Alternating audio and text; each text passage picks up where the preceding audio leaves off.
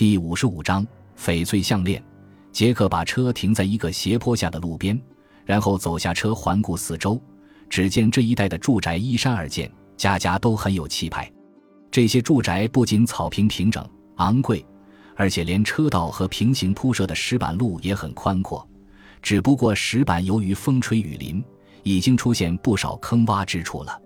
在车道的尽头有一个不大的车库，里面停放着一辆新式的凯迪汽车。此刻，他也仿佛好奇般地探出半截身子，望着外面的世界。从外表看，这辆汽车后部的挡泥板已被撞裂，上面的斑斑锈迹表明它在被撞后的很长时间都没有修理过。车库的旁边是一座住宅，从庭院的草坪看还是不错的，但边边角角还需要更细致的整理。在草坪的一角，散放着两把旧羽毛球拍，球拍的开裂处用胶布缠着。从这一切来看，丹福尔家的经济状况并不乐观。与邻居家相比，他们家的生活是比较拮据的。杰克按了一下门铃，不多一会儿，丹福尔太太就出来把门打开。只见她用一条洁白的手帕将秀发裹起，身上的浅蓝色的泳装衬出优美的曲线，显得格外妩媚动人。请问你找谁？尽管他的声音温和而高雅。但面对眼前这位陌生来客，杰克还是能听出他尽力掩饰的一丝疑惑。哦，是这样的，杰克简单的做了自我介绍。这时，他看到丹佛尔太太露出了迷人但又有些不安的微笑，似乎还有意无意的扫了一眼他的双手。你是来送赔偿金的？很抱歉，夫人，我不是。哦，当然不是。或许是我太性急了。他不好意思的笑了笑。抢劫案发生的时间不长，怎么能这么快就获得赔偿呢？杰克根据他的面部表情和不时投向他的口袋的眼神看出他的内心活动很激烈。过了一会儿，他稍稍平静下来，尽管神色还有些紧张，但仍然用满怀希望的口吻问道：“你今天来，不会是已经追回被劫的珠宝了吧？”“真对不起，夫人，我们还没有追回。”杰克说这话时。看到丹福尔太太的表情变化很微妙，先是松弛，后是惊慌，两种相反的情绪交织在一起，表现出一种天真而迷茫的神情，颇有些不自然。那，那你到这儿来干什么？他有些疑惑地问。我想和丹福尔先生谈一谈，请问他在家吗？当然可以，里面请吧。丹福尔太太领着他穿过客厅，来到后院的游泳池边。杰克在穿过客厅时注意到，在客厅的茶几上有几页账单，最上面的那张盖着刺眼的逾期未纳的红色印章。他顿时明白了，丹福尔夫妇的所作所为，并非是出于贪婪的本性，而仅仅是生存的需要。丹尼，起初，杰克并不知道他在和谁说话。当看到丹福尔先生穿着短裤从游泳池里爬出来，回应了一声，他才知道是怎么回事。丹福尔先生把手擦了擦，微笑着伸向杰克，然后又瞥了一眼杰克递过去的名片。只是那一瞥，他脸上的微笑顿时便消失了，被一种不安所替代。你是保险调查员，是来调查上次我们被抢劫的案子的？他警觉地问。是的，我想了解一下情况，顺便和你们谈谈关于申请赔偿的事。哦，好的。我想，我们还是坐下来谈吧，那样会更舒服些。哦，就坐在这儿。请问你想喝点什么？来杯啤酒好吗？丹福尔先生客气地说。可以，谢谢。丹尼，你们坐吧，我去拿。丹福尔太太说着，递给丈夫一个警告的眼神。丹福尔先生也微微的点了点头。不过，这一细节并没有逃过杰克的眼睛。杰克和丹福尔先生微笑着坐在一起，谈论着近几天的天气和交通状况。很快，丹福尔太太就回来了。她把一个摆着啤酒和玻璃杯的托盘放在有遮阳伞的桌子上。关于我们申请赔偿的事儿，还有什么问题吗？丹福尔先生呷了一口酒，问道。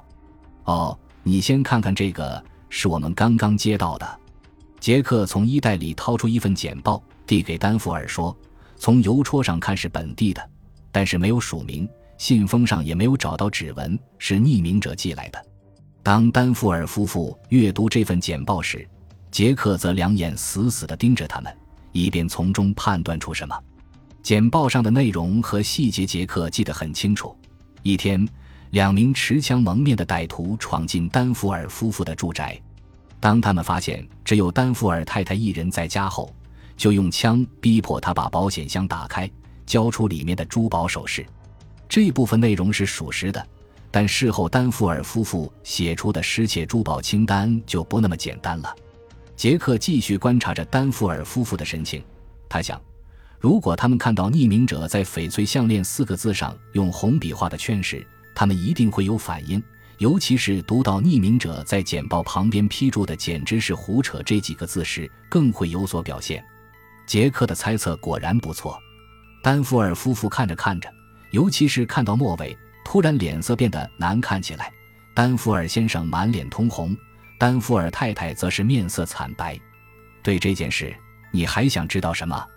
丹福尔先生定了定神儿，将简报递还给杰克，说：“简报里说的胡扯，究竟是不是真的？”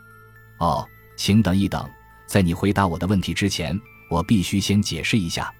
坦率地说，我们在接到每一份赔偿申请时，第一个想法就是这是不是真的。当然，这并不是我们不信任谁，只是我们遇到申请赔偿人自导自演的抢劫把戏太多了，很让人头疼。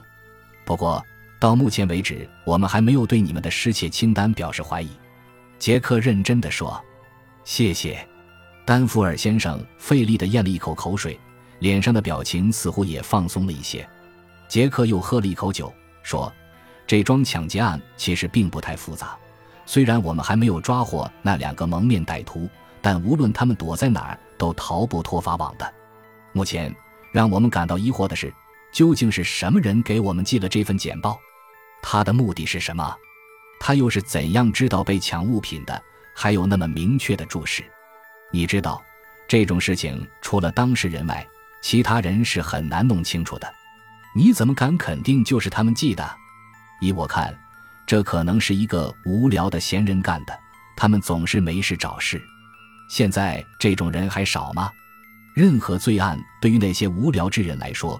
其吸引力绝不亚于糖浆对苍蝇的吸引力，丹福尔先生说道：“你说的也有些道理，不过从这份简报的语气看，我认为还是他们寄来的。我们不妨做两种设想：一种是假设这份简报是那两个歹徒寄来的，事情似乎更符合些情理，或者说事情就变得更有趣了；另一种是，假如事实与他们说的不符。”他们为什么还要那样说呢？他们没必要对自己所犯的罪行撒谎，因为无论翡翠项链是否在内，他们被抓获后也都会被判刑的。杰克不紧不慢地说着，还不时地瞧瞧丹福尔夫妇。真难以想象，那个无聊的人为什么要在你们申请赔偿这个严肃的问题上开这种玩笑。杰克脸上似乎现出一丝迷惑的神情。这有什么奇怪的？难道那些无聊透顶的人做事还需要理由吗？丹福尔先生解释说：“嗯，有道理。不过，丹福尔先生，我还想就我多年的工作经验再补充一下。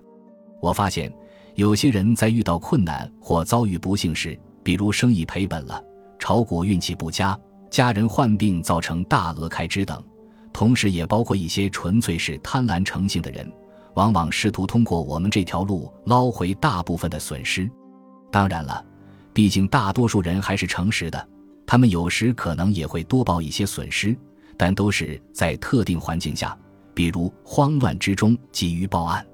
虽然事后他们也意识到报多了，或者是发现自己报失的东西根本就没有丢失，但是出于自尊心，他们往往羞于承认自己在慌乱中所犯的错误。在我的职责中，就包括给这些人一个改正错误的机会，或者说给这些人一个体面的台阶下。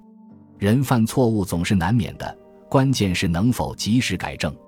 如果是无心犯的错，并且在正式申请赔偿之前改正了，那不算犯罪；但如果明知谎报还要将错就错，那就是犯罪了。